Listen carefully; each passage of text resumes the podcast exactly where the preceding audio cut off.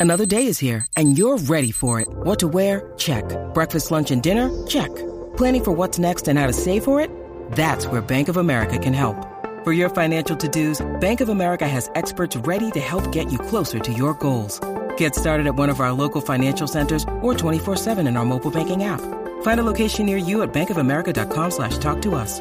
What would you like the power to do? Mobile banking requires downloading the app and is only available for select devices. Message and data rates may apply. Bank of America and a member FDIC.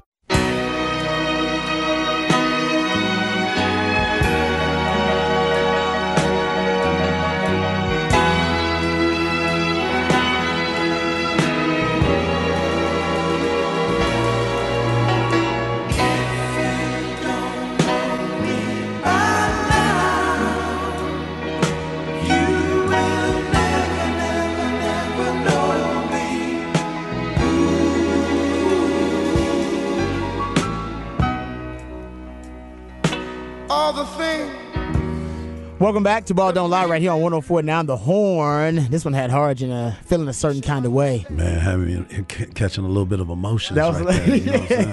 that was a little hardball karaoke going in here before uh, we officially came back on air. One That's day we're just going to turn his mic on, Patrick, and let everybody hear Harge going hard. Play a song you know Harge going to have to jam out to, and just don't tell him. Is that we're the- gonna turn the mics on. Hargeoke? The Hargeoke. There it is. That's 'Cause, right. Uh, yeah, Harge is it's your jam right here, That obviously. is, boy. Okay. Boy.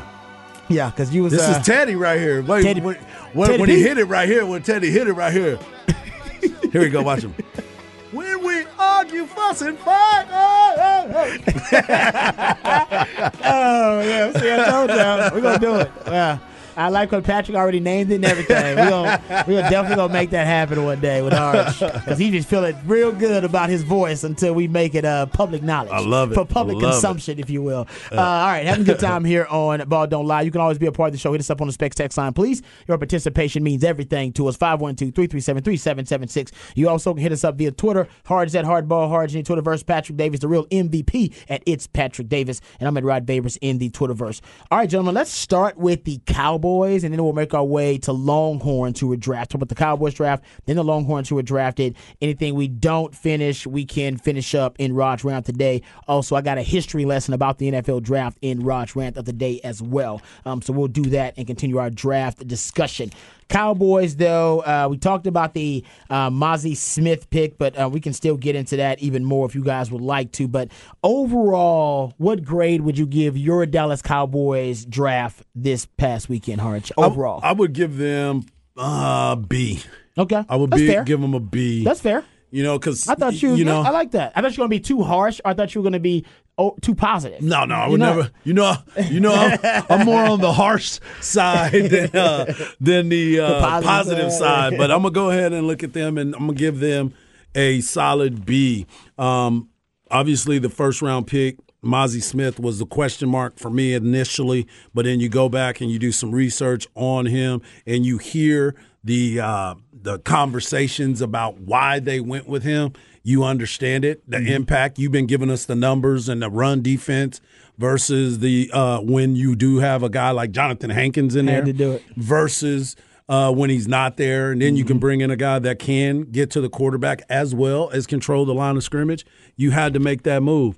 Uh, obviously, the second round pick was something that I was kind of, yeah, I'm okay. You don't with. like the Luke Schoonmaker, the tight end from Michigan. You're I not did. a fan. I didn't. I didn't. I, You thought I they could have got better value. Yeah, I think they could have got Okay. a different one, but there were some flags on some other players. And again, he may be somebody that can come in and block right away and do some good things. As you talked about, you played at Michigan, you got to be able to block. hardball. Yeah, No you got to be able to block. Hardball tight ends can block. Yeah, you're gonna definitely be able to block, and I, I'm already been a big fan of Ferguson and Hendershot.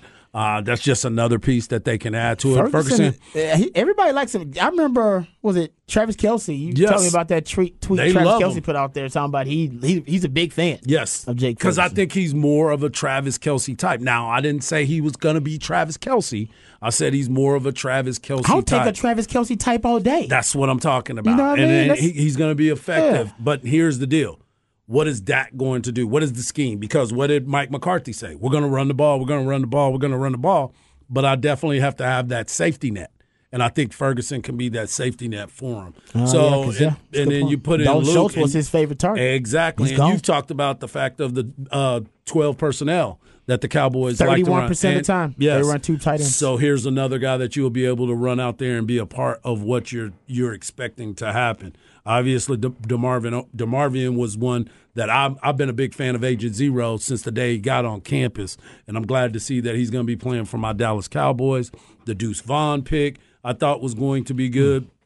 I think he's going to be an effective piece for the success. They did go out and get a cornerback in Eric Scott. They did. Yeah, we didn't I'm talk about still that. kind of Southern Miss product. Yeah, I'm still trying to figure out what what what is it that they see. They like him. his wingspan. I'll give you a little nugget about Yeah. it because I was thinking the same thing. That he's the third longest wingspan of any cornerback in the draft. Julius Brents, the corner that came out of K State, who we both like, Yep. and Joey Porter Jr. I love only Joey Porter Jr.. Uh, cornerback to a longer wingspan. You know Dan Quinn, Yep. coming from his Legion of Boom days, he loves length, long, rangy corners. Right? He Be Richard. Sherman, those That's right. Cam Chance. You talking about all that? Those those DBs are really long. Except everybody except for Earl, Earl Thomas, really. Right. A long rangy. DB. That's right. was the only guy that was kind of short and stout. Joey but Browner was big, Exactly. too. But Yeah. that guy could cover sideline to sideline as a middle field safety. So I think he just likes to length. Think about uh, Israel uh, Mukuamu. Yep. Uh, think about Nahshon Wright. He loves long DBs. Yep. And I think that's why he was attracted to him. So that works for me, and that's why I give those guys a B. Yeah, Solid and that B. one and that was somewhat more confusing too because they actually traded it back up for that. They go up a 2024 fifth round pick to Oh, get that pick. Yeah. Yeah. Okay. So that was one that they must have really liked because they did decide to go back and get him. Uh, it seems as if maybe there was a conversation uh, when they had the pick for Asim Richards right before that. That maybe they were thinking going one or the other, and if he stayed there long enough, they could pull off the trade and get two fifth rounders that they felt pretty good about. Yeah. That's a great point there. And you know, it's is it I don't know. It, it does it seem like to anyone else that the Cowboys have decided that they're gonna win a Super Bowl with the defense as their identity? Mm-hmm. It's Yeah. based on the offseason and now this draft Yep. that and Fair. maybe that was part of the Will McClay pitch as well. And it's like, guys, I remember you had, you had Goose Gosselin on. I remember asking him the question. I said, listen, there are two ways to win a Super Bowl elite quarterback or elite pass rush mm-hmm. slash dominant defense. Cowboys are closer to the to, to being a Super Bowl competitor with the latter Yes. more so than the former. Goose Gosselin agreed. That was prior to last season. Now it seems like even Mike McCarthy with his comment about no, no, we're going to run the ball, control the. Remember, he literally mocked Kellen Moore in what we thought was almost a kind of a, a ridiculous mock, if you will.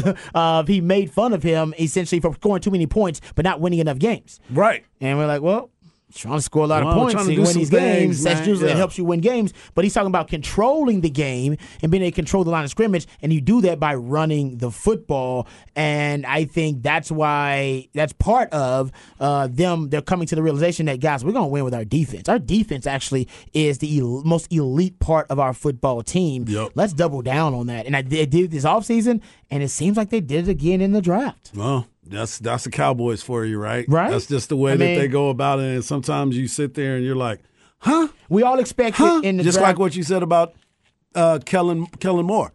The ob- object is to score more points than the other team, but yet you're talking about he just want to run it up. I want to run the ball. I'm like, huh?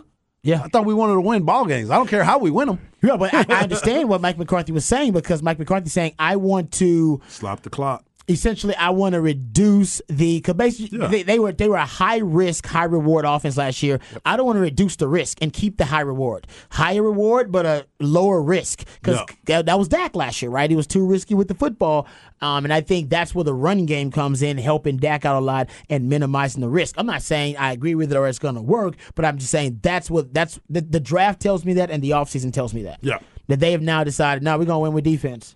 Slow the game down. Let- Yeah. keep, keep the defense fresh. Keep them fresh because they got it. They gonna win the game Yep, for us. yep. Uh, I'm concerned though because they don't think they have a bell cow running back.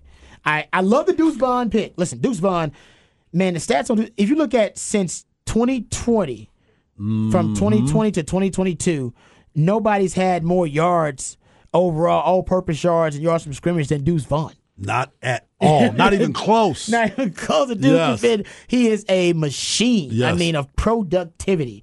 And every level he's played on, he's produced. and not only just produced, he's excelled, I should say, not just produced, excelled at every level he's been on, and had to play, you know, in elite levels of Texas high school football. We Yep. know how competitive it is.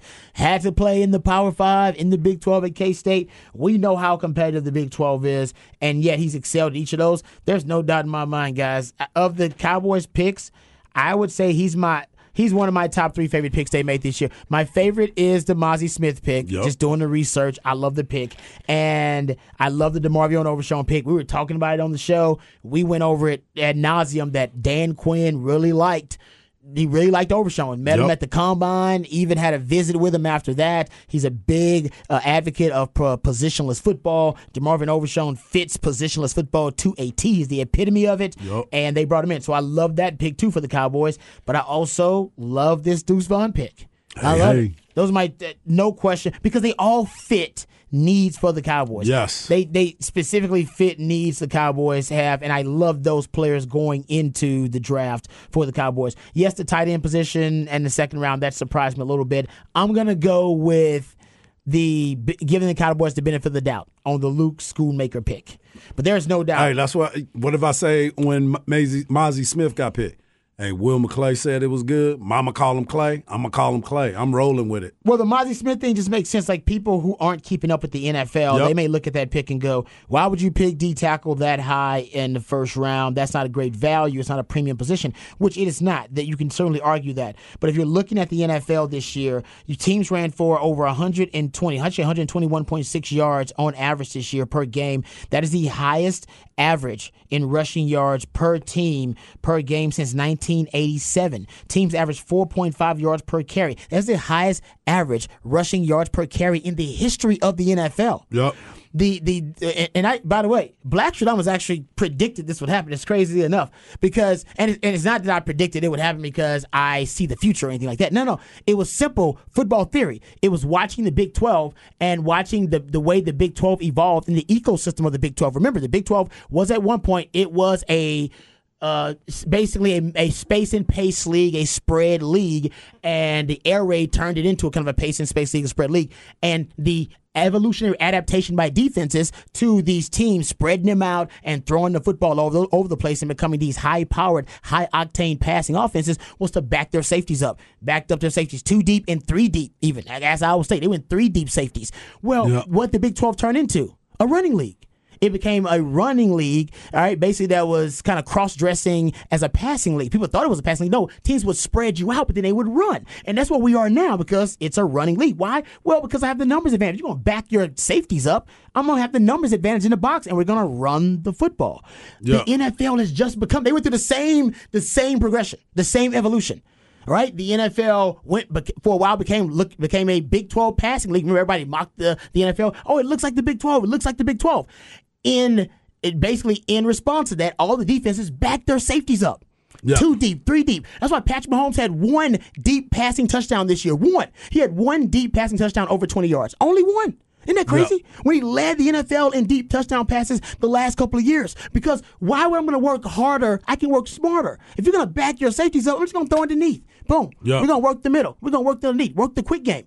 And now Josh Allen went through the same thing. And now teams are deciding we're just going to run the football. You're going to back those safeties up. We're going to run the football. It's the same evolution the Big 12 went through. This is football theory, people. This is it. Yeah.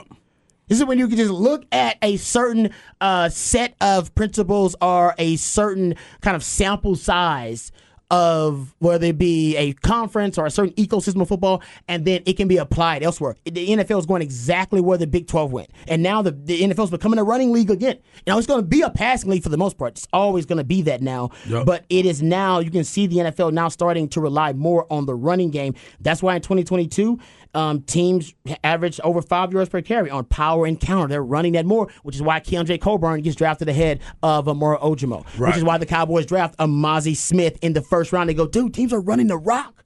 We built this damn defense to stop the pass. We got three safeties we're playing. We got hybrid defenders all over the damn place. We got elite pass rushers, and teams are deciding, man, you know what? Every time we throw the ball against the Cowboys, man, that pass rush is just lethal. It, it's it's suffocating. Let's just run the ball. Okay.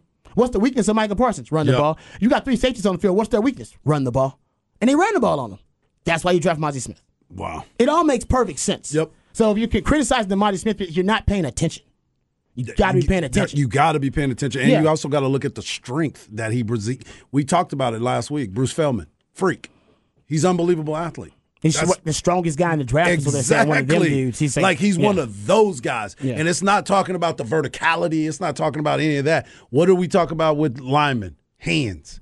You got to be able to move people, turn people, and if you could grab someone and throw them out of the way with that do. strength, Which he can do. it's perfect timing. and which they're going to need because Yes. the Yeah, and we all know Eagles. Philadelphia Eagles, yeah, exactly, right? Yeah. They, they perfected this souped-up version of the quarterback sneak, the tush push. Yep. And if you want to stop that, the only way to stop it is right at the point of attack. yep. And even the Cowboys are getting pushed around there. They decide a team with a 90% conversion rate on quarterback sneaks and a 93% success rate on quarterback sneaks.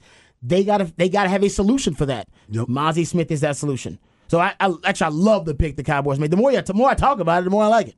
Yeah. because it just makes so much damn And sense. you're making everybody from Cowboy fans like this. They smiling. yeah, They smiling. you should be. Yep. I mean, this guy he did 22 reps on the bench of Mm-hmm. 325. Not not not 225, which is the 325. standard operating procedure there. He put another 325. hundred Put on it it. on it, man. It's 225. not too light. I might do it 50 times. I'm gonna do it 325, 22 times. Unbelievable, So that, man. like I said, that pick money in the bank, and I love the DeMarvion Overshown pick. Like I said too, if you look at Dan Quinn's his vision for his team, positionless football is the way he wants to go. That's the future of football. He is way ahead of his time. They are the most. In my opinion, they are the most modern positionless football defense in the NFL. Um, I think San Francisco has the, the most modern positionless football offense in the NFL. Dan Quinn's defense is the defensive version of that. Mm-hmm. And I, I don't I don't think it's a coincidence they both were together at one time. I think they Imagine sat that. out and started talking about the future of football and went and had the same conversation I had with Channel and went, dude, the future of football is positionless football. Yep. We just ain't got enough people that can do it. But if you can find them freaks, put them out there. Because they out there. They out there. They out there. Uh, so Marvin Overshown, perfect spot for him, man. He's got a coach that, that has a vision for him and how to weaponize him. So he couldn't have ended up in a better spot. Um, and the other pick in the for the Cowboys that I thought was a little interesting, and we didn't talk a ton about it really. Junior Fehoko, the defensive end out of San Jose State. yep. I mean, he actually doesn't even fit the scheme that Dan Quinn runs a lot of. He's a kind of a three-four DN. Um, Dan Quinn likes more of a four-three style, but he's multiple, and it's kind of this pick may show you that Dan Quinn's a truly a multiple uh, defensive coordinator in terms of how he wants to call his defenses. Because this guy's is an athlete, he can wreak havoc. Um, he's a guy that can His cousin's penetrate on the team too. and disrupt. Oh, is it, are they Fehoko? Yeah. Oh, they really They're cousins, yeah. I did not know that they were Yeah. cousins. Because as soon as he got drafted, he said, "Welcome to the team, cousin." Okay. Yep. Uh, Man, kinfolk, huh? Yep. Got to make it happen. Uh, I I like his I, I like him because he's just a disruptor. I wonder if Dan Quinn's looking at him as just raw material, raw clay. I'll mold him into something. Six four. Six four. Exactly. Coming off the edge. Yeah. Got you might be able, he- you he can make some things too. happen. That's right. You can move him inside a little bit too. Yeah, I'm I'm I'm all in on that. I think this is somebody that they're going to find. I think a lot of these guys too are you trying to find more special team players as well. Some guys that can come and help. Maybe on punt coverage, maybe on punt return.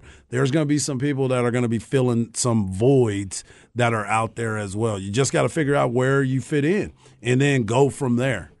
Um, something else about this uh, Luke Schoonmaker uh, pick before we move on. I the reason I, I kind of like the pick. I think the Cowboys they want to run the football more. I think they're going to end up running a lot of 13 personnel next season. They ran some of it last year. Kansas City led the NFL in 13 personnel, one back, three tight ends. I think they're going to run a lot more of that Yeah. next season. Yeah. It's going to be boring as hell to Cowboys fans, but they want to play. It's little- okay. They want to play some bully ball. Uh, does that mean we win more than we lose? I'm okay with it. Well, yeah, you won 12 games. Do we? But we to didn't win, win the, the divi- games. Yeah, you want to beat. You want to get past the divisional Yeah, round. Honestly, yeah. would, wouldn't you take winning ten games and getting past the divisional round? 100%. You can take them other two wins. Yes. Most of the Cowboys are like, take them other Take two wins. them other care. two. Yeah. I just want to get past the division. It has a wild card, whatever. Doesn't matter. Take You, the division. you're gonna put us in a wild card game anyway. So you go Pretty much, yeah, now it yeah, doesn't yeah. It's a You, great point. let's put us in there and let's roll with it. Um, okay, so real quick, my biggest criticism of the Cowboys draft, and only got one, um, because they did get a wide receiver too. They're gonna get them a Jalen at wide receiver Yeah, for some reason. yeah. They love them They're gonna make it work. Jalen. Whether it's Tolbert Yeah, yeah, Or right? now, yeah, Brooks. exactly. Um, I wish they would have gotten um, a running back prospect. I love Deuce Vaughn, love that pick, but like I said about Deuce Vaughn, and this is not an insult at all. I don't think Deuce Vaughn can be kind of the main course of your running game. I don't think he can be that main course of running game. I do think he's more of a complementary piece. He's more of a side dish to your running game, and I don't think the Cowboys right now have a main course to their running game. Yep. I don't think that's Ronald Jones. I don't think it's Deuce Vaughn. I don't think it's who's the Malik Davis. Um, Give me another one. Tony Pollard is it, but Tony Pollard is coming off an injury. We're gonna So until Tony Pollard is fully healthy, and even by the way, Tony Pollard's own position coach admitted we don't want him we, to be the main course Right. running back. He Can't said do it. that. He said it. that. He said, no, no, we don't want him. He's not built like that. Yes, he's like he's not built to be a workhorse running back to be a guy that carries the ball every down. We want him to be Mm-hmm. fresh in the fourth quarter so he can have explosive plays. If we line him up to be the workhorse running back, those explosive plays are going to depreciate. They're going to decrease. I guarantee you, it's going to depreciate his overall value. So I think they need a workhorse running back. Thought it would be Rojo. They passed on Rojo. They got to go out and get themselves one because right now all they got is side dishes, and you can't have a side dish be the main course of running back. You need some protein, man. Some chicken, some chicken fried steak, some some some pork chops. You need some. Right now, all they got And is not- mashed potatoes and gravy. and not expired meat. and not expired meat. That's we're having Zeke. we're not having expired Zeke. expired meat. Have you seen the videos? I'm about to send y'all the videos so y'all can get off my boy Zeke. No, if I I thought what Patrick said earlier about Derrick Henry, I think it's something to mm. really mm-hmm. think about. I think it's something to really, unless you have to eat so much money. I don't know what he's paid now. That's the other part Well, of it. it I don't want his contract to be where His contract's not terrible for a running back. Yeah. The problem is, so now you don't have that as a leverage in negotiations for the pick either, because that's when you have to go to Tennessee and say, well, what do you really want for this? Because we don't want to give up much for it. We'd Right. like to give up a fourth for it, maybe. I agree. You right. They- And they, you still have it, though. I they mean, waited still too late to address this. And so if you do it before the draft, then Tennessee can go into the draft and get another running back and say, well, we ha- we're not playing with Derrick Henry this year. Let's go get another back. Let's go get our guy and prepare for the future. But now that you waited till after it's done, and now there's no other running backs for Tennessee to get, now they go, well, if you wanted to get rid of him, now we don't have a running back all Yeah, season. now we need to put a premium on it on the draft pick. So it becomes harder to make that trade now because you waited so long that you were in need that they Tennessee holds the cards now and you don't have it. Uh, there's probably some other guys still out there that you can go that trade may, for? well to, that are free agents that you can go at least hey man this guy can get us a few and, and patch us through but that was the biggest problem I had th- with their draft was you did Deuce Deuce Vaughn's a great running back he's not what you needed in that position and I think Jerry signed Ronald Jones because he's a guy from Dallas and he signed and he drafted Cri- and Deuce Vaughn because his dad coaches there That's not and, at- why. and no, no, and they're good players. They're good players, but but- but the stories are there Yeah. to build in, which Jerry loves the stories. And Yeah. at no point does he go, "Oh, I need my guy. I need th- this is the guy we need."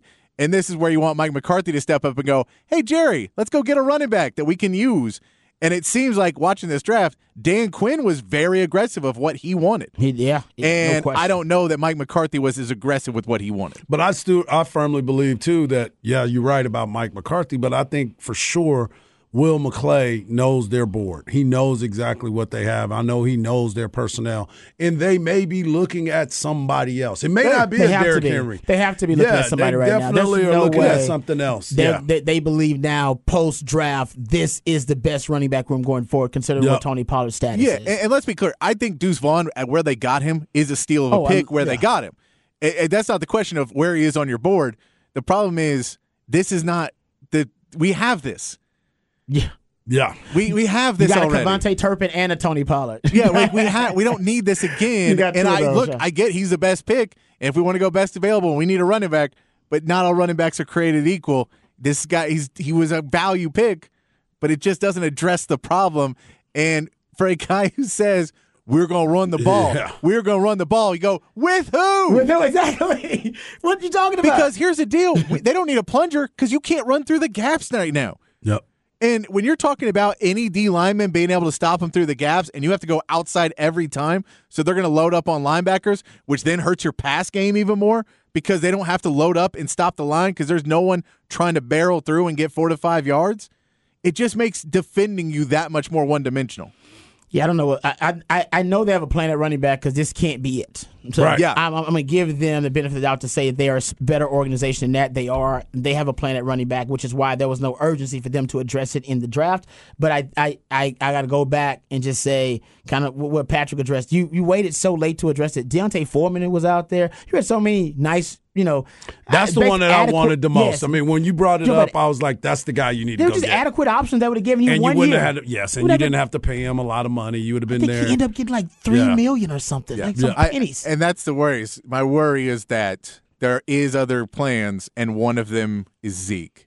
And I Oh. think It's that- happening. I think It's that is happening. their big plan B is. Oh well, we couldn't find anybody else. I guess we got to go back and get Zeke, you guys.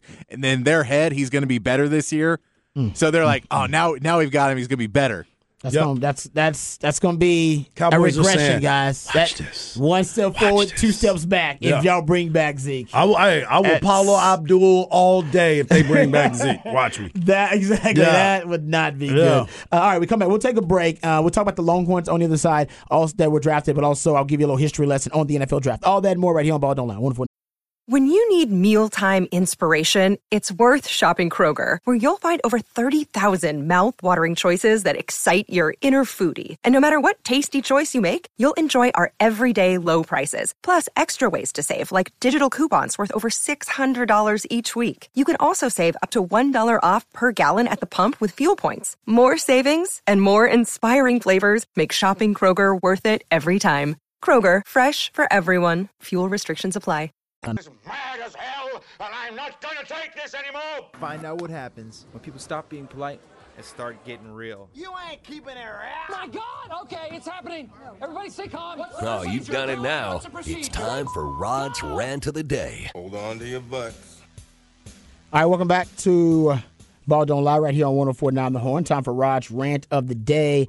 I want to get into the NFL draft just a little bit, a little quick history lesson about the NFL draft um, because, you know, the NFL draft now has become the marquee sports festival, if you will, in America. I always say that, you know, the NFL is America's number one TV show and now the NFL is getting you know prime time ratings off of their spin-offs and their sequels and their prequels of the you know top television show in America. I think 70% over 70% of the top watched television programs are broadcast in America last year were NFL games.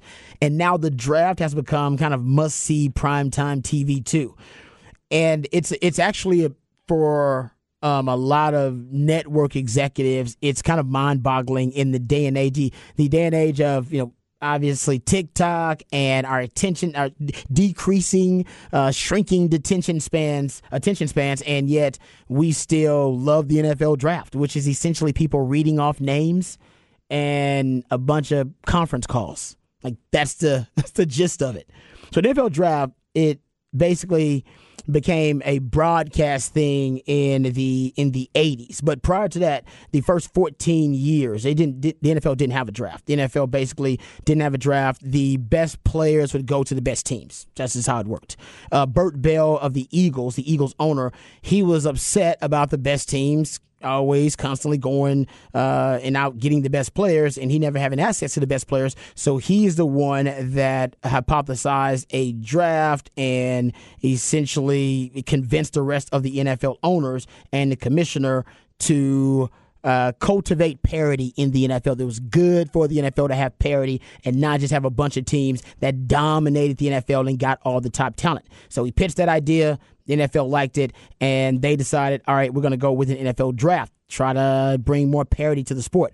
First round, uh, the first round was held at the Ritz Carlton in Philly because the Philadelphia Eagles owner Bert Bell was kind of putting this thing together, and that was in 1936. The pick, the picks were written on a chalkboard, and only 81 players were selected. Now it's like 260 something players that are selected. That year, in 1936, the number one overall pick declined the opportunity to play in the NFL to become a salesman. His name was Jay Berwanger. he decided, nah, I want to play in the NFL. It's got, I'm not. I'll be paid better. This other job got other. I got better options than being the number one overall pick in the draft. But 1980, ESPN comes along. Um, ESPN needed partners, and of course, the draft was perfect for them. They were an all sports network. They needed more sports. They originally pitched it to Pete Rozelle, and Pete Rozelle declined it because he's like, nobody's gonna watch. Nobody's gonna watch us read off names. That's stupid. They kept they were persistent all right kept going after him and eventually he decided all right i'll let you guys film the draft of me just reading names even though he never thought it would be a huge deal. First televised draft espn uh, they sent a crew of five people to the sheraton hotel in new york city um, and then they set up one desk outside the bar room where all the owners were and the gms were and that was the uh, basically the first broadcast of the NFL draft, and, and ESPN's been broadcasting ever since. Now the NFL Network also has their version of the broadcast. In 2014, the Radio City Music Hall, which had was hosting the NFL draft for years, um, they probably regretted this, but they double booked one year and told the NFL you got to have your draft a week late because we were booked a year ahead. And the NFL decided, nah, you know what? We're going to experiment and take it on the road for a little while, see how that works out. We'll come back to you if we got a problem. The Radio City Music Hall definitely regrets that decision because since then, uh, in 2014, the NFL has taken their draft on the road and they have pretty much become the one of the biggest festivals in America as a result. You can think about the biggest festivals in America; most of them are music festivals. Uh, Coachella I mean, is attended by like 200,000 people. South by Southwest, 400 something thousand people. Essence Festival is around 400,000 people usually. You know, hell, you can get election day like carnivals and stuff like that. You get, you know, like 400,000 people. Um, for the NFL draft now, they're starting to essentially they're starting to get similar numbers. They're starting to get very similar numbers. The draft in, in Chicago in 2016, 225,000. 2017 in Philly, 250,000. 2018 in Dallas, 200,000. 600,000 in Nashville. Then you had COVID. Then you had Cleveland. Nobody wants to go to Cleveland, but it was 160k there. 300,000 in Las Vegas. 312,000 attended the draft in Kansas City. It'll be in Detroit in 2024, and we'll see how that works out. But now, I mean, you're talking about the NFL draft being bigger than most of the music festivals happening in this country. Like that's how big the NFL draft has become. And by the way, they just started taking on the road. It's been on the road in less than ten years. The Kansas City taxpayers spent three million dollars on temporary construction and infrastructure uh, for the NFL draft, and they're going to make a hundred million in economic impact reportedly.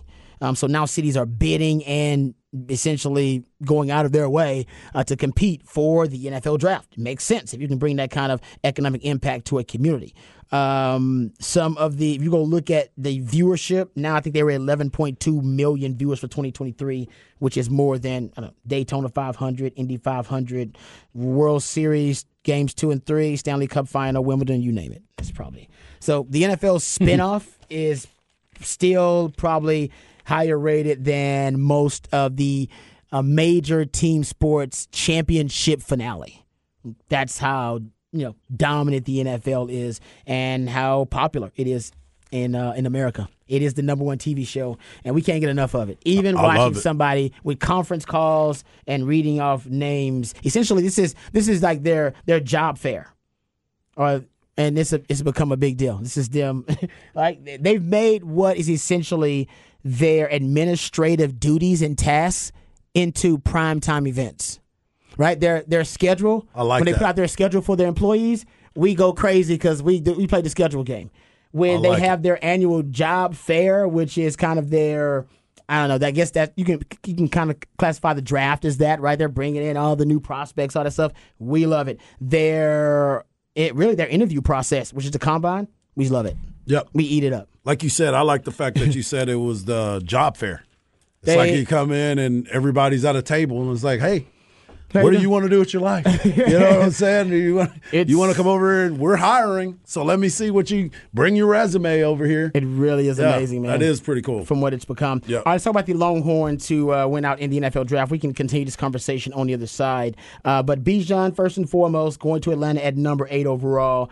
Uh, like I said, I love the pick for Bijan. I think Bijan's gonna be a superstar in this offense. For Atlanta, um, don't know if I, sh- I love the pick. He's going to be great in that offense. Arthur Smith is awesome, but I'm not sure if they're going to get ultimate value because they got to think about resigning who's going to end up, in my opinion, becoming the best running back in the league. Mm-hmm. And then you want to sign him like he's the best running back in the league. Correct. So, and we know that's not usually a wise investment. But in terms of Bijan and his impact schematically being compatible with this offense, ooh, no offense in the NFL ran the ball more than Atlanta. The only team in the NFL to run on more than half of their plays. They ran more than Chicago, 48%. They ran more than San Fran. Nobody ran more than Atlanta. That's that's amazing on too. the rock. yeah, and that's a good place for him. You gave the name last week, running back. You're like, do you know who that is? Well, he's the one that got the most carries for Atlanta last year, running the football. So Yeah. it's a, it's amazing to me, and I think it's a great spot for Bijan. And I think he he's the only player, and I saw this last night, only rookie that's in the top twenty in fantasy. Oh, he's like number five. Yeah, he's, like he's the- number he's like number three or five. You look at Pro Football Focus fantasy Exactly. rankings. So Yeah, especially that- now that he's in Atlanta. Yeah, Yeah. for those He's- numbers that you talked higher. about and where where he passed, that you know the running back gets the ball, and you look at what Cordarrelle Patterson was for them. Mm-hmm. Now they don't have to use Cordarrelle Patterson at that position; they can still use him. But Bijan is the ultimate weapon. He can play wide receiver for you. He can come out of the backfield. He can do so many different things, and that's why when you when you brought up his name about being in Atlanta and you talked about those rushing numbers, that's a great number. They they ran the ball forty nine percent of the time when they were trailing. Yeah. When they were from they were playing from behind, they ran the ball forty eight percent of the time. Guys, that is five percentage points higher than any other team. Nobody runs the ball that much when they're behind. exactly. That's, that is unbelievable. Remember, I gave That's you an stat? oxymoron. Well, yeah, exactly. They, they lost to Cincinnati in, I think it was week seven. They lost, they lost 35 17. They ran the ball 13 times. Yeah. I'm sorry, they threw the ball just 13 times. They threw the ball just 13 times. Wow. That's crazy. That's the second fewest in a game that season, and they trailed by two scores the whole game. Mm-hmm. They were down by 18 in the fourth quarter, running the rock. That's so funny. It they that's what they believe in. So it is a great place for Bijan to go. Uh, all right, uh, the second Longhorn that was taken, uh, DeMarvion Overshown, going to your Dallas Cowboys. Yeah, Arch. buddy. That's not a surprise to us at all. Nope. We've been talking about it, and if you've if you've kept up with any of the quotes from and Overshown, not it, it wasn't a big surprise to him either. He had had multiple meetings with the Cowboys, even going back to the combine, and he said when he met with Dan Quinn, Dan Quinn literally wrote up a plan as to how he was going to use DeMarvion Overshown. And you co-signed on it and was like, yeah. Yeah, but he's like, I love it. And and by the way, Overshown also admitted that one of the things that really attracted the Cowboys to him was his ability to rush off of the edge. Shout out to PK and shout out to Gary Patterson and shout out to Sark because prior to uh, those guys, they weren't using him on the edge as much. They weaponized him, put him on the edge. He had a 25% pressure rate uh, last season. Oh, sorry, yeah, two, uh, last season, 2022, which was higher than any of the linebackers, those top linebackers that were taken in the first uh, two rounds. He's a really natural pass rusher off the edge.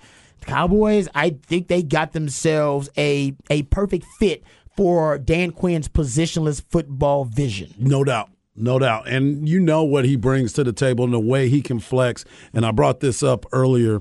The way that he plays reminds me of Kam Chancellor. I was Mhm. thinking that from the very beginning. I saw it when he was a freshman here, and they said, We're going to move you to linebacker. And he was very hesitant about it. He didn't, he wasn't sure if that's what he wanted to do because of the fact, you know, as well as I do, right? When you're being a free safety and you're able to move from sideline to sideline and be able to come downhill, that's a big difference for you. And the other part is, can he take on blockers? That's a big thing too. As a free safety, you're not getting hit by a lot of people. Agreed. You're the one that's running around. You're not getting touched. Well, now as a linebacker, you're going to have to be touched by everybody. The the offensive line is trying to get to the second level. That's why you need those big guys up front to keep them off of you. That's why Ray Lewis was so good because he had Big Goose up in front. He could go sideline to sideline untouched. Yeah. Same thing with Urlacher. So when you look at what Bijan has become, I see him. I mean Bijan. When you see what Overshown has become, you start looking at him and say, all right. And if Dan Quinn,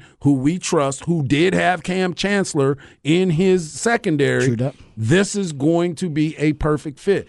All he needed was the buy in. That's all DeMarvion needed. He needed to buy in for it, and he bought into it, and now he's a third round pick for the Dallas Cowboys. I remember you making that Kam Chancellor comparison during the season, um, and now it's more apt Yeah, yeah. than, than ever. I think you're around the money with that one, and and I love that Dan Quinn's not going to try to. He's not going to try to ch- turn DeMarvion Overshown into an every down in the box off ball linebacker.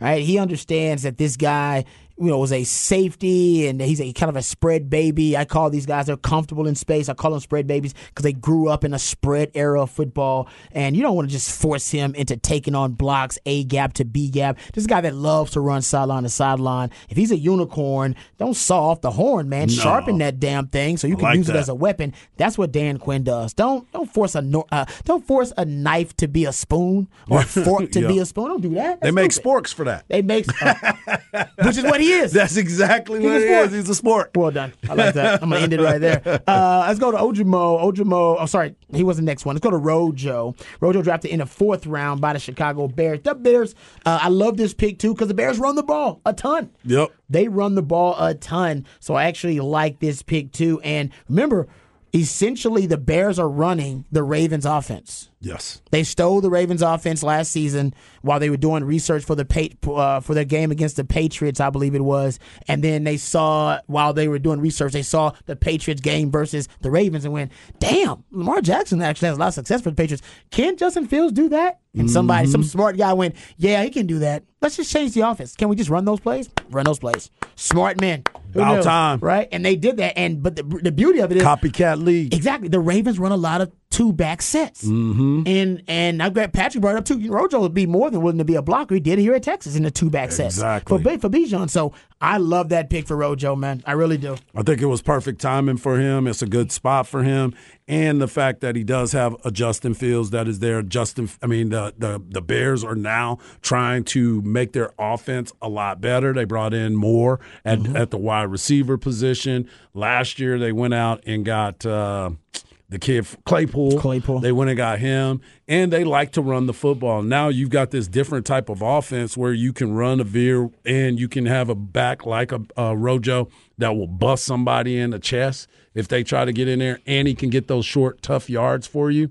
I'm excited for him. I know I, I was with Bears fans, two of them today, and they were all about that pick for Rojo. Yeah, nah, broke had a higher broken tackle rate than any back in the country last two years, and more yards after contact per rush than even Bijan as a player. Uh, more Ojomo. Uh, sorry, Keondre Coburn was drafted ahead of him. Sorry about that. No, Sixth you knew where he wanted to be. I know. I, I really want Ojomo to go higher. But sixth round, Keondre Coburn drafted by the Kansas City Chiefs. That's a good pick. As I've said, everybody needs a Coburn these days. Uh, the truth is, teams are running more power and counter than ever before, uh, averaging over 5 yards per rush on power and counter. They're only averaging over f- a little over four yards per rush on inside and outside zone. That's because teams have built their their defenses to be a little bit more uh, streamlined, right? They're sleeker, they're faster because teams are throwing the ball more. Teams are running more sideline to sideline with those outside zone schemes. Well, since defenses are now so finely tuned to defend the pass and defend the outside zone, sideline to sideline, now teams are running right at them. That's your powers, that's your counters, that's your gap schemes. You need a big body, du- double team taking, just a gap stuffing defensive lineman, oh wide body defensive lineman to be able to counter that. That's what Keondre Coburn is. So he's going to be fun. Yeah, I every, think so too. team, yeah, he's going to be fun. Yeah, I think he's gonna. I think he's got a good place where he can learn too. Hmm. I mean, you look at what this defense is, and you talk about the plunger for a very long time, and how you always are going to need that plunger, especially in that division. That's a good pick for him. And and again, when you get picked late like that, you're you got you got a chance to go to a team that is going to win. You're playing for the Chiefs.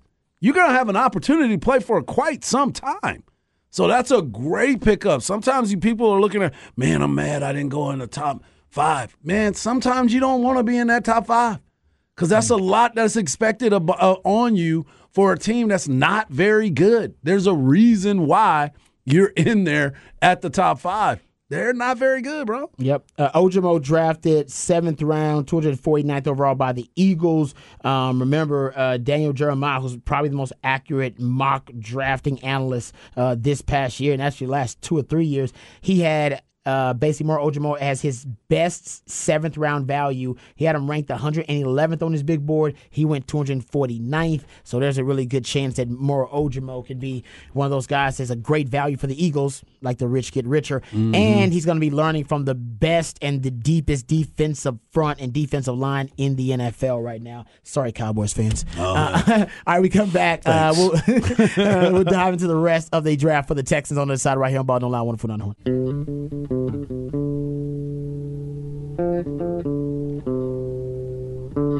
back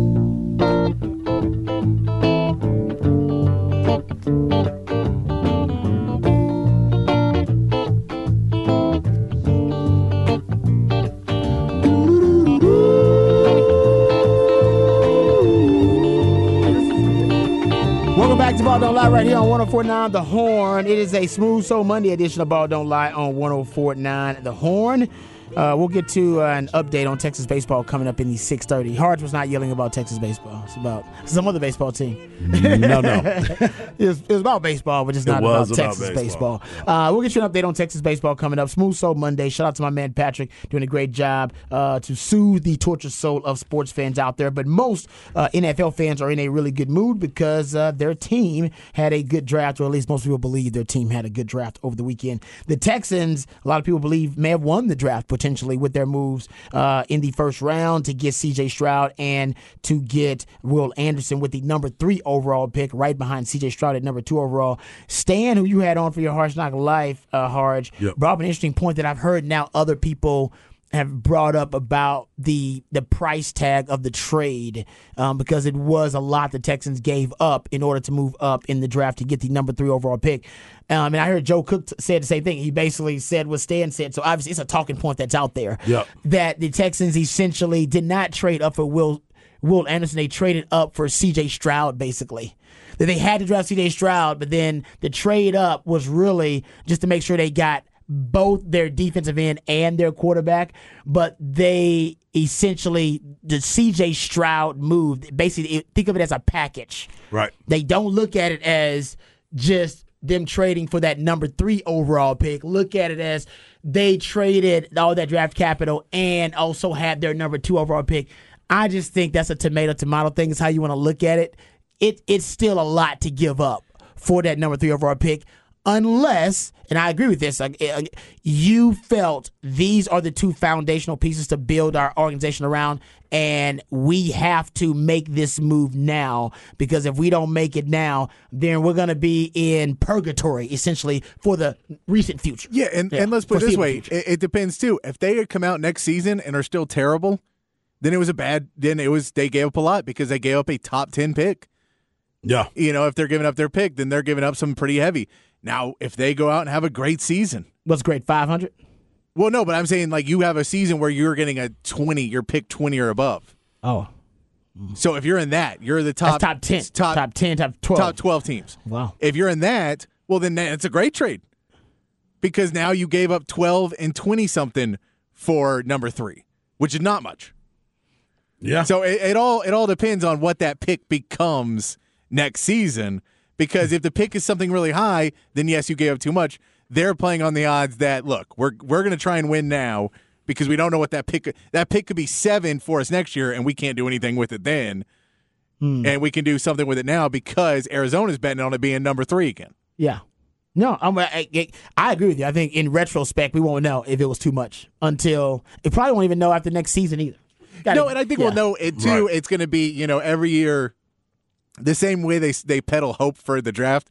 There's always man next season next year's draft's going to be the one. And you're like, well, yeah, it could be, and then it also could edge out that it's at 20. There's 18 first round grades, and there's there's some really good guys at the top, but there's only X amount of uh, first round grades. True that. So we don't know until we get through the next season because every year somebody has an amazing junior year and a terrible senior year, or an amazing sophomore year and a terrible ju- junior year, and stay and still goes. Yep. Like that always happens. So we never know until we get to that class. We should see return on like that investment sooner on the defensive side, don't you think, with Will Anderson? yeah, yeah, because I think it's easier. That's easier plug and play. Yes, agree. Then yeah, quarterback is just it's going to take some time, but that's where you're hoping Bobby Slowik is able to put him into a system that Brock Purdy, I know he had weeks to get used ready for it before he came in and played, but as a rookie was able to succeed in a more a system set up that he was able to handle. Yeah.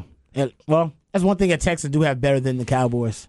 They have better better running backs already than the Cowboys. Hey man, come on, dog. I'm just saying. hey guys, I'm sitting right here. They got David Okay. Pierce. What's I the know. kid from Buffalo? Singletary? Didn't they get Singletary, Singletary Devin too? Singletary. Those both right now will be better than what the They, Cowboys they have. also ended up with Tomato, the tight end. tomato. They also ended up with a tight end that the Cowboys wanted. You mean Dalton Dalton Schultz? oh, they got a Cowboys wide receiver too. Oh man, come on, man. Noah Did? Brown, y'all can have him. y'all can have him. No, I, like- I mean, you get Hutchinson now. You have Metchie Hutchinson's a good coming back. You have uh, Tank coming in. The Tank Dell, I, I like the wide receiver picks. But that's Oh, the thing Tank is, Dell, that is yeah. a really exciting young wide receiver core in Houston now too, because there is a lot of young. Because Metchie is Listen to basically a rookie Patrick this trying year to as get well. everybody to buy back in He's- too. yeah. He's back in. He's, He is back in. It is hey, a- he's not is- stalking. They they reunited and it feels so good. it is. No, I agree. The wide receiving core uh, now it has been upgraded tremendously over the offseason, now with the draft included. Because I think Xavier Hutchinson and Tank Dell will both make the team. I team. love I Yeah. love They're the not fact. deep at wide receiver. yeah, and why I love the wanna- fact of Xavier Hutchinson. I think that was that. I don't know why he was there that late. Not me neither. That's why I'm saying slow. like it's gonna be like uh, he was slow. Yeah, His but he 40 got was slow. hands. but he got the I know. He's got yeah. And he's been hands, though. productive everywhere he's gone. I He's productive in his JUCO. He became an all-conference player, all-conference player here in the Big 12 twice. I Yeah. think Let, was all-American this past year. Been productive everywhere he's gone. Who do you I- trust on third down? yeah, he's nobody's Collin Johnson to me. Yeah. Yeah. He's a smaller version of Collin Johnson, and Collin Johnson like was the that. same way. I like he did him. not was was he drafted or Uh, drafted? he- he, was late. If he he, was was late, He was late. Yep. But I, I- I said to myself, man, he, he's gonna make a team. Yeah. If, you, if you've seen Collin Johnson play, you like, oh, that guy's gonna make a team. I don't know if he's going to impress in a workout, but he's gonna make a team. I feel the same way about Xavier Hutchinson. I love He's it. gonna make that team. Oh, for sure. There ain't no doubt about I'm, it. I'm a big fan. uh, no, I'm with you. I think that's that. That's one of my favorite picks by the Texans. There, I like that pick. I was even a Um, bigger fan when he dropped that pass. Um, Yeah, and he, honestly, he should have been the reason that they beat Texas. Exactly. I'm glad And he dropped that pass. he pass. dropped a wide open touchdown. Touchdown. And Walk then- in. And by the way, and then came back and started killing Texas on third down again. Yes, he was like, "Get the ball back to me. Get the ball back to me. I owe you." I kept telling Texas, Yeah. when are y'all just going to double Xavier Hutchinson because they're not throwing to anybody else? He was their X Man. Like they were literally just going to force people to football. It's like, no, just double that guy, take him away. They couldn't. Hunter Man. Dekkers was dealing. Yes, he was the only, the only one who played every single game too. He was dealing out there, Yeah. man. Um, all right, there you go. We'll talk some more draft, of course. On the other side, we got to get into the NBA. So we'll review the games last night. Heat win game one, Warriors win game seven. And we'll also, unfortunately, have to dive into what the hell happened to the Texas baseball team. All right, you better be doing some research over I there. already know. All right. We'll break it down. most of it. when we come back, right here on Ball Don't Lie, 104.9 The Horn.